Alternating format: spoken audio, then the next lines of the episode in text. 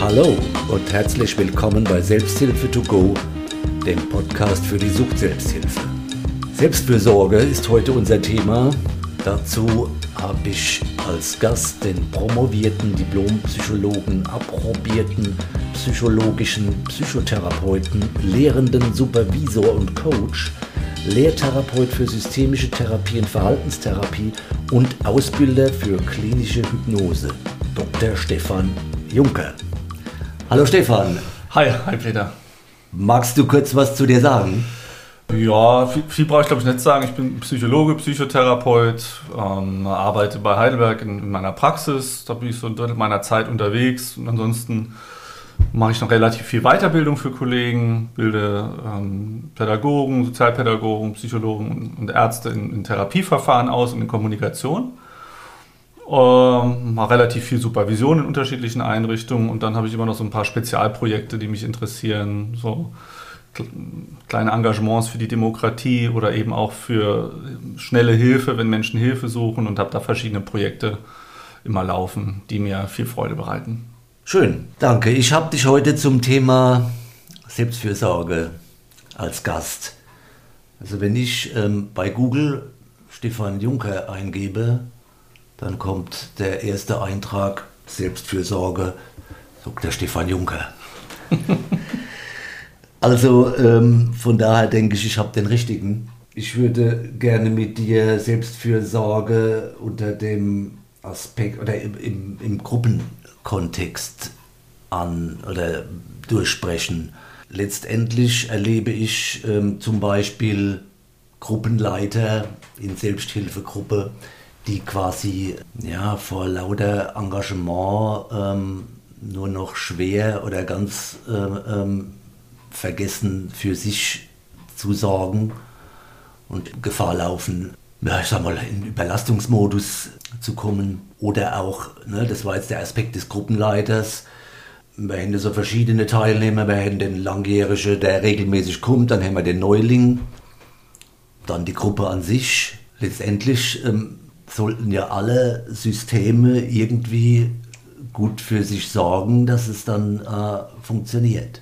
Ja, soll man vielleicht mal ähm, mit dem Gruppenleiter anfangen? Was wäre denn dein Rat an den Gruppenleiter, dass das Ganze gut funktioniert? Okay, nehmen wir uns den mal vor. Also ich habe da mal eine wunderbare Fortbildung bekommen von einer Patientin von mir. Und äh, nach einer langen Therapie haben wir so ein Abschlussgespräch gehabt und nochmal geschaut, ne, was war jetzt hilfreich in der Therapie, was war besonders gut, was war weniger gut.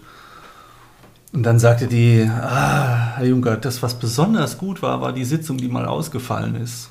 Da habe ich gefragt, okay, besonders gut an der ganzen Therapie war die Sitzung, die nicht stattgefunden hat. So, wieso, wieso jetzt gerade die? dann sagt sie, naja, wir hatten einen Termin, ich kam, habe geklingelt, sie haben die Praxistür aufgemacht und haben mir in der offenen Praxistür gesagt, dass die Sitzung heute kurzfristig ausfallen muss, wegen einem äh, wegen einem privaten Vorkommnis. Das haben sie mir auch nicht weiter erläutert, haben nur gesagt, dass, äh, dass es ein privates äh, Vorkommnis gab und haben mich auf die nächste Sitzung verwiesen äh, und fertig. Da habe ich sehr verwundert gefragt, ja, was war jetzt das besonders Gute an dieser Sitzung, die ausgefallen ist? Und dann sagt die zu mir, naja, Sie haben mir damit vorgelebt, wie wichtig Selbstfürsorge ist. Woher soll ich als, als, als Klient äh, lernen, wie Selbstfürsorge geht, wenn es mir mein, mein Profi, in Anführungszeichen, wenn es mir mein Therapeut nicht vorlebt?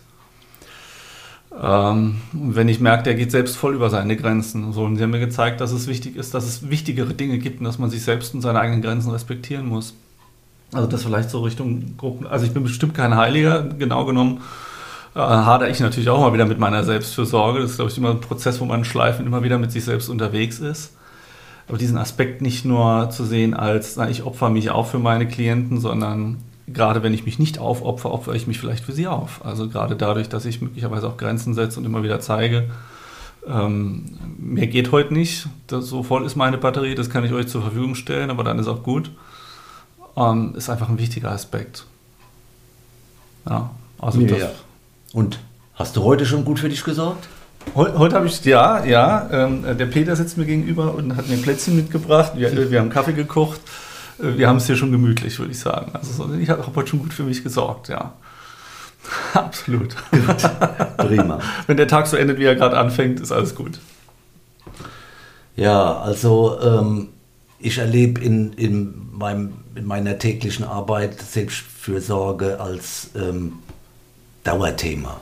Ne? Das zieht sich ähm, durch ähm, in jeder Woche mehrmals Thema Selbstfürsorge. Ne? Also das ist, und bei mir, du sagst ja selbst, bei mir ist es genauso. Ich muss auch immer wieder gucken, also für mich ist das fast das zentrale Thema eben im, im Sucht- oder im Suchthilfebereich. Wenn ich es nicht schaffe, für mich zu sorgen, dann ähm, geht es schief. Das ja. erlebe ich immer wieder. Ja, absolut. Also ich kann natürlich in eine Haltung hineingeraten, wo ich in so eine Versorgungsmentalität dann auch komme. Egal ob als, als, als Profi, als Klient, als Gruppenmitglied, als, als was auch immer.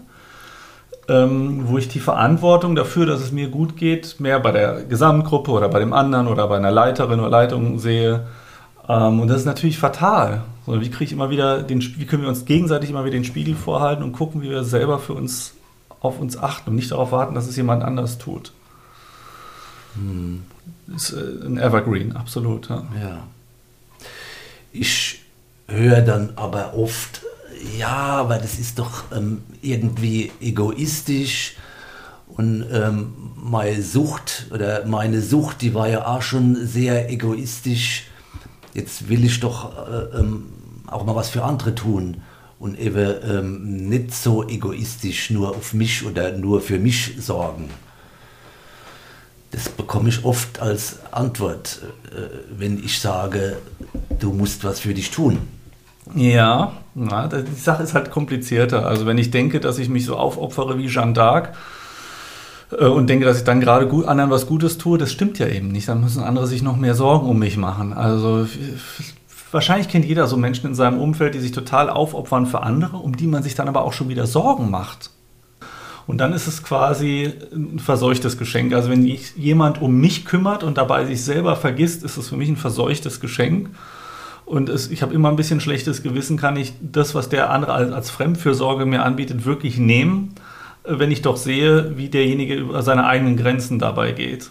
So, also das ist nicht schön. Also wer sich wirklich um andere kümmern will, der hat auf, auf, auf seinem Armaturenbrett die eigenen Bedürfnisse gut im Blick und sorgt dafür und guckt, wo kann er dann noch gut für andere sorgen. Also das, das muss ich ja nicht ausschließen. Gerade dadurch, dass ich mich um mich selber kümmere, kümmere ich mich häufig auch gut um andere und dass ich anderen eben auch zeige, du, du, brauchst dir keine Sorgen um mich machen, du musst dich nicht um mich sorgen, ich sorge mich um mich. Das ist ja auch eine Entlastung für andere. So, also das ist ein bisschen Wohlfall, einfach zu sagen, äh, wenn ich jetzt nur auf mich achte, dann ist es egoistisch. Ganz im Gegenteil. Wenn die anderen darauf vertrauen können, dass ich mich um mich kümmere, dann ist es eine große Entlastung, vielfach für andere, eine sehr große Entlastung. Hm. Na gut, zu Aufwand hast du auch schon gesagt von deiner Klientin, das ist ein gutes äh, Beispiel dann ist. Also gerade jetzt wieder auf den Gruppenleiter ähm, geguckt. Das heißt, wenn der gut für sich sorgt, ist er eben auch ein gutes Beispiel und sich nicht irgendwie aufopfert. Absolut. Ja. Gut, das war der, der Gruppenleiter. Was haben wir da noch? Es gibt so, so die, die Teilnehmer der Gruppe, die immer kommen, regelmäßig, aber mehr so der, die Konsumenten sind und ähm, gerne, ich sag mal, vom Gruppenleiter bespaßt werden. Ja, was könnten die tun? Ist, ich glaube, zunächst hätten sie gar kein Bedürfnis, was zu tun, ne, wenn es keinen Ausstoß gibt. Ja, also ich meine, positiv könnte man sagen, das ist eine sehr demütige Haltung. Ähm, ich verlange nicht zu viel von mir und erwarte auch nicht zu viel von mir, äh, sondern gucke halt, was so kommt. Ähm, also es gibt ja auch unterschiedliche Lerntypen. Also es gibt bestimmt die, die sagen, ich profitiere besonders davon, wenn ich mich selber engagiere, wenn ich mich selber sehr viel einbringe und andere profitieren mehr, sagen wir mal, ich bin im positiven Sinne als Trittbrettfahrer, indem sie gucken, was kann ich hier sozusagen als Beifang gut auffischen, wo, was, was, wie kann ich das übertragen auf mich, wie kann ich das, was ich hier höre, für mich reflektieren und einfach mitnehmen. So manchmal auch sozusagen regelrecht im Wiederkäuerprinzip, ich nehme das mal auf, ohne mich selber einzubringen und nehme das mal mit als Festpaket und guck mal, ähm, wie ich das verdaue und was davon hilfreich für mich ist. Also einfach anzuerkennen, dass ich Menschen unterschiedlich in Gruppen einbringe, ist, ich denke, das ist schon essentiell. Andererseits, wie du sagst, naja, eine rein passive Haltung. Also darf ich davon ausgehen, dass der Transfer dann wenigstens irgendwo passiert, auch wenn ich es in der Gruppensituation nicht merke. So, also für die, für die Menschen, die in der Gruppe sitzen und da sich vielleicht eher so nicht so äußern, ehrlich zu überprüfen, was nehme ich mit? Wo merke ich, dass ich in dieser Gruppe bin und dass es mich wirklich weiterbringt? Ähm, äh, wo, wo merke ich einen Unterschied? Ich muss es nicht in der Gruppensituation merken, aber merke ich es im Alltag, was ist anders? Durch das, was ich da erlebe, mitnehme und so weiter. Und das, die Verantwortung habe ich schon. Ne? Dass, mhm. dass ich eine Relevanz für mich erzeuge, eine Wichtigkeit für das, wo ich mich irgendwie auch passiv engagiere. Und das wäre sozusagen für mich so eine Selbstüberprüfungsfrage, woran merke ich, dass ich von einer Gruppe profitiere, selbst wenn ich mich möglicherweise recht wenig aktiv selber einbringe. Und merke ich das? Und wenn ich es nicht merke, wäre es ehrlich zu sagen, dann brauche ich ja nicht hingehen oder so. Mhm. Oder ich verändere was. Macht es einen Unterschied? Also gibt es einen Unterschied, der einen Unterschied macht. Mhm. Und das macht für mich den Unterschied zwischen denen, die, die einfach irgendwo drin sitzen und, wie du so gesagt hast, einfach konsumieren und denen, die passiv vielleicht lernen, aber einen aktiven Transfer in ihr, in ihr echtes Leben schon wahrnehmen und, und, und, und vollziehen. So, also in der eigentlichen Gruppensituation merke ich es vielleicht gar nicht mal unbedingt. Hm. Na, da wäre es ja quasi, oder zumindest wünschenswert, wenn, ähm, weil letztendlich sind ja die schon äh, oft die tragende, äh, das ist der tragende Teil der Gruppe, der ähm, ja, kontinuierlich kommt. Und dass die im Prinzip das auch ähm, ja, etwas zeigen, so als ähm, ich nehme mir vor, jetzt nicht nur zu konsumieren, weil ich merke, das tut mir gut. Ich gebe der Gruppe auch irgendwas zurück. Wenn es irgendeine Art von Rückmeldung, weil letztendlich sage ich ja auch wieder dadurch für mich, wenn die Gruppe, äh, ich sag mal, aktiver und interessanter wird. Absolut. Also das ist ja im Endeffekt schon der, der Deal, dass ich sichtbar mache, ihr seid mir wichtig. Nicht nur immer einfach zuhören, sondern ich profitiere von euch. Und das zur Verfügung zu stellen, äh, das ist, das ist Selbstverantwortung und das ist natürlich auch Selbstfürsorge, indem ich zeige, sozusagen, ich mache was damit. Also ich, das ist hier irgendwie nicht nur blinder Konsum, sondern das ist, das ist für mich, ich schätze es wert, ich nehme davon was mit, ich kann es für meine Sorge für mich umsetzen. Und ja, das sehe ich absolut so. Dass, also das sollte spürbar. Es muss nicht in der Gruppensituation passieren, aber ich muss es in der Gruppensituation wenigstens punktuell zeigen können, woran ich merke, dass, dass es mir was bringt und was es mit mir gemacht hat und wo es, wo, wo es mich weiterbringt. Mhm. Ehrlich wäre auch, wenn mich eine Gruppe nicht voranbringt, das gut auszuwerten und das den anderen zur Verfügung zu stellen. Ja? Das ist ja auch eine Form von Selbstfürsorge, zu erkennen, was bringt mich möglicherweise auch nicht weiter oder was meine ich vermeintlich, was mich nicht weiterbringt. Ja. ja also die immer so in die Ecken hineinzugucken, in die man möglicherweise nicht so gerne reingucken mag. Das ist ja auch sagen wir, der fiese Job der Gruppenleiter, da die Taschenlampe hinzuhalten, wo möglicherweise gerade eher so das Dunkelfeld gerade ist. Mhm. Und damit ist ja, sagen wir mal, damit ist man ja schon so das, das, Steinchen im Schuh, so ein bisschen das Drücken und so, was ist denn da los, was ist denn da? Ne? Mhm. Und dahin zu gucken, sich auf so Einladungen einzulassen. Wenn ich nur dahin gucke, wo ich es gewohnt bin, hinzugucken und mich nur so verhalte, wie ich es gewohnt bin, mich immer zu verhalten, passiert ja nichts Neues. Und Selbstfürsorge heißt deswegen auch immer, dahin zu schauen, wo ich es möglicherweise nicht gewohnt bin, hinzuschauen. Und weil erst dann erkenne ich was Neues. Also Selbstfürsorge fühlt sich möglicherweise in dem Moment, wo ich es mache, wenn sie eine nachhaltige Selbstfürsorge ist, ähm, nicht unbedingt bequem an. Aber in ihrer mittel- bis langfristigen Wirkung kann sie äußerst bequem sein, weil sie positive Effekte für mich hat. Also das muss man so ein bisschen unterscheiden. Selbstfürsorge ist nicht, ich lasse es mir in dem Moment total gut gehen. Also das wäre so das Beispiel hier, die Plätzchen vor uns und der Kaffee, ich lasse es mir in dem Moment gut gehen. Ähm, sondern habe ich mittel- bis langfristig was davon. Und gerade bei, bei Suchtproblematiken habe ich gerade dann was von, wenn es in dem Moment möglicherweise unangenehm ist hinzugucken, aber mittel- bis langfristig richtig, richtig verändernde, hilfreich verändernde Auswirkungen hat. Das ist auch Selbstfürsorge. Und, und ich glaube, das wird eine, von vielen Menschen häufig verwechselt. Selbstfürsorge ist dann häufig reduziert auf den Konsum. In dem Moment, wo ich es mache, tut es mir gut. Das stimmt nicht. Echte Selbstfürsorge tut in dem Moment, wo ich sie praktiziere, manchmal auch durchaus weh. Hm, ja, das sehe ich auch so. Gut, ähm, ich würde noch gern ähm, na, den Neuling, ich weiß gar nicht, haben wir den schon so mit abgehandelt? Was macht denn der Neue, der so ähm, in die Gruppe kommt? Kann der schon irgendwas mit Selbstfürsorge anfangen? Das weiß man nicht. Ne? War er in Therapie? Ist, er schon, ist das schon ein Thema für ihn? Naja, also ich gehe prinzipiell davon aus, dass jeder Mensch die, die Fähigkeit zur Selbstsorge schon in sich trägt und all das schon mal praktiziert hat. Vielleicht nicht äh, in einer immer wünschenswerten Form oder immer dann, wenn man es eigentlich braucht oder so. Aber jeder bringt Kompetenzen mit. Jeder bringt Fähigkeiten, auch Fähigkeiten der Selbstsorge mit.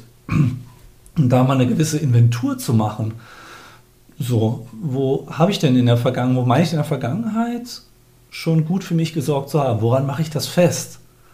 Woran merke ich es? Wo, wo, merke ich dran, dass ich möglicherweise auch gedacht habe, es tut mir gut, es tut mir aber auch gar nicht gut? Also so eine, ja, ich würde sagen, so eine ehrliche Inventur. Und damit kann man gleich zu Beginn durchaus starten, das so ähm, als, so ein, äh, als, als ein, so ein Schlaglicht, das man für sich mitnimmt ähm, wie habe ich das in der Vergangenheit in, in der, getan, wie tue ich es in der Gegenwart, wo meine ich sozusagen Selbstfürsorgekompetenzen schon zu haben und zu praktizieren, wo habe ich mir vielleicht auch was vorgemacht, habe es für Selbstfürsorge gehalten. Also nehmen wir wieder die Plätzchen, wenn ich jetzt hier äh, ein Kilo Plätzchen mir reinstopfe, halte ich es vielleicht im Moment für Selbstfürsorge, mittelfristig bis langfristig, wenn ich das jeden Tag treibe, geht es aber voll nach hinten los. Also eine ähnliche, ehrliche Inventur der vermeintlichen eigenen Selbstfürsorge, die, die kann jeder zu jedem Zeitpunkt auch, zu, auch als Neuling in der Gruppe natürlich schon wunderbar praktizieren.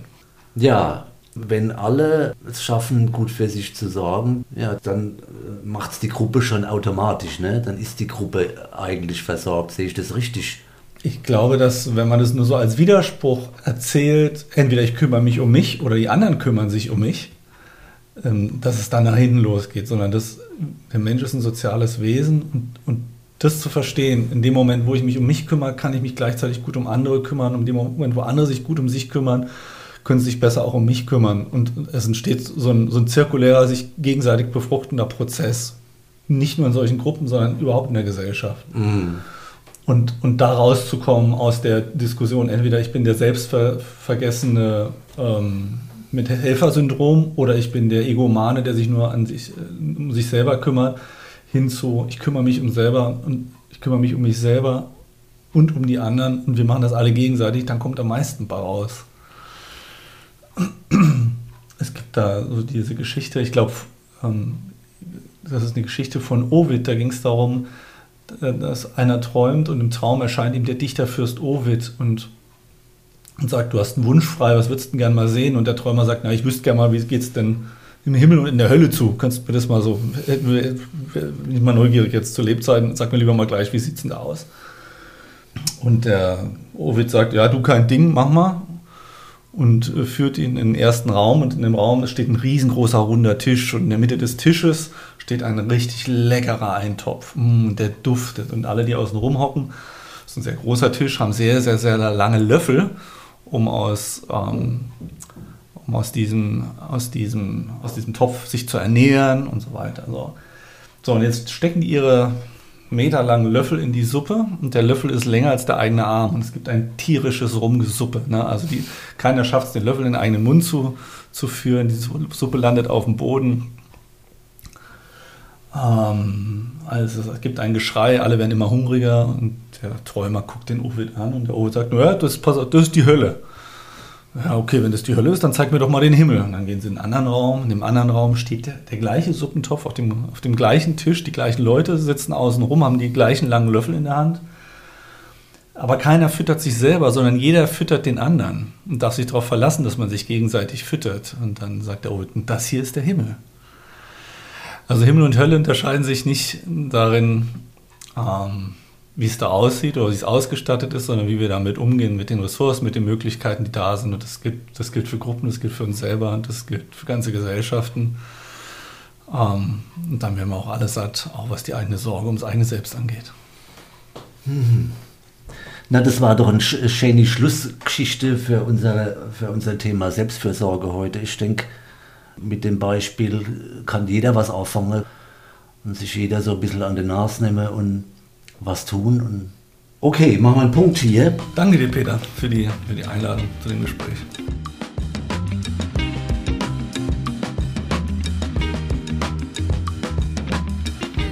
Vielen Dank, Stefan. Das hat jetzt echt Spaß gemacht mit dir, auch hier in deiner Küche sein zu dürfen.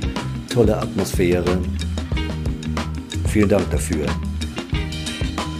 So, und wenn es euch heute gefallen hat, dann abonniert mich, folgt mir ich freue mich auch über Kommentare und besonders, wenn ihr in zwei Wochen wieder dabei seid. Bis dahin, euer Peter Götz.